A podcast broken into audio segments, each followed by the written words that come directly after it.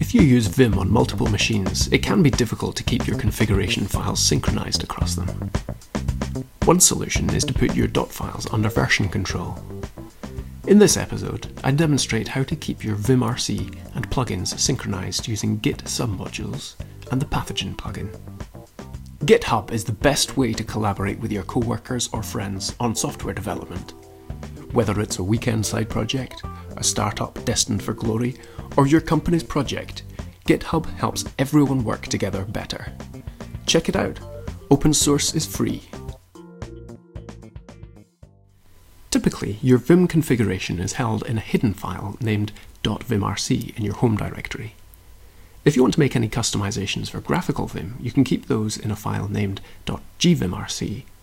Additionally, you can keep plugins, color schemes, and other scripts in a hidden directory named .vim. To keep all of these items under version control, I'm going to begin by moving my vimrc and gvimrc files into the .vim directory. I have chosen to rename them without a leading dot, which means that they won't be hidden inside the .vim directory. When Vim starts up, it is still going to look for a file called .vimrc in the home directory. I want it to read the vimrc inside my .vim directory, so I'll create a symbolic link to that file. I'll do the same thing for the gvimrc file too. Finally, I want to turn the .vim directory into a Git repository. I'm going to create a README file which will include simple instructions on how to install these Vim configuration files on any machine that has Git installed. I'll commit these changes, and now my repository is ready to publish. I recommend publishing your configuration files to GitHub. It's really easy to set up an account, and they will host your open source projects for free. Here, I've signed in to GitHub, and on the home page, I click the New Repository button. I'm going to call this repository .vim. When I click the Create Repository button, GitHub provides precise instructions on how to get started. The instructions are tailored to my situation, so I can copy and paste them directly into the terminal. After pushing the repository, I can click the Continue link to view the new homepage for this project. Note that the README file is listed on the homepage. Having published my .vim repository to GitHub, I'm now going to show how easy it is to synchronize my configuration to another machine. Here, I've got a fresh install of Ubuntu running as a virtual machine. I've already installed the Git and Vim packages. The README file that I created earlier includes all of the instructions that I need, so I'll just follow these. I begin by cloning the Git repository to my home directory. Then I create symbolic links for the .vimrc and the .gvimrc files. Now, when I launch Vim, it should load all of the configuration settings that I had saved in my .vim files. Back on my local machine, I'm now going to create a new command in my vimrc. It simply prints some text at the bottom of the screen. Having saved this change, I then commit it to my Git repository and push to GitHub. Back on the Linux machine, I can now fetch the latest version from GitHub. When I launch Vim again, I should have access to the new status command. The traditional method for installing Vim plugins is to copy each script that is distributed with the plugin into the corresponding .vim subdirectory. For example, if you wanted to install fugitive.vim, a Git wrapper for Vim, you would copy the documentation file into .vim doc and copy the plugin file into .vim plugin. You could then check these into your Git repository, and they could be synchronized across machines as easily as the rest of your configuration files. But you lose something by doing this. The Fugitive plugin itself is kept under version control with Git. It would be much better if you could keep it that way. The Pathogen plugin makes it possible to cleanly install plugins as a bundle. Rather than having to place all of your plugins side by side in the same directory, you can keep all of the files for each individual plugin together in one directory. This makes installation more straightforward and also simplifies the tasks of upgrading and even removing a plugin if you decide you no longer need it. To install Pathogen, download the script and place it in your .vim slash autoload directory. If the directory doesn't exist, you'll have to create it.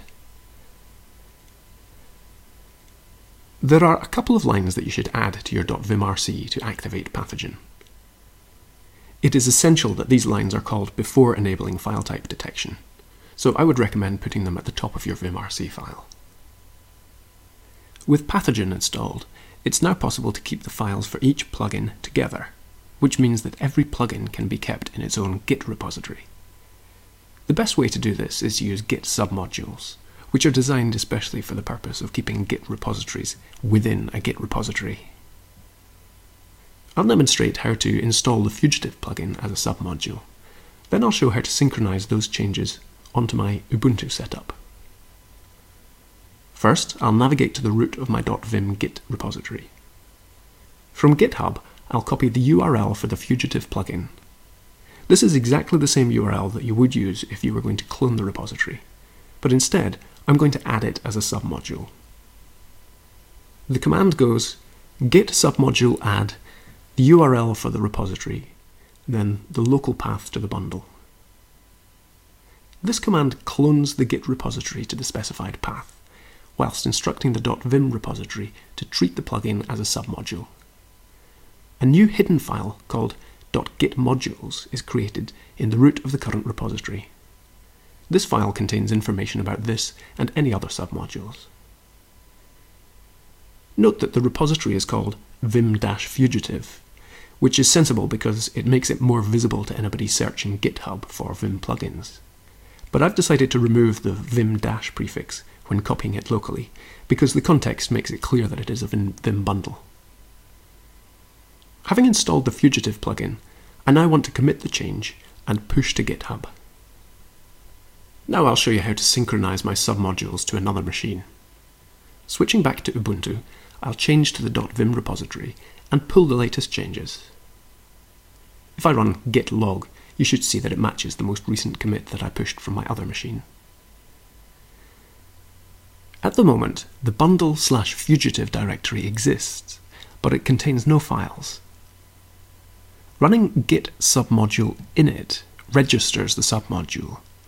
Then running git submodule update checks out the version of the fugitive repository that was committed to the .vim repository. It might look like a lot of work for just synchronizing a single plugin, but if I had installed 20 Vim bundles as Git submodules, I would still only have to run the same two commands git submodule init, then update, and all of the bundles would be copied over.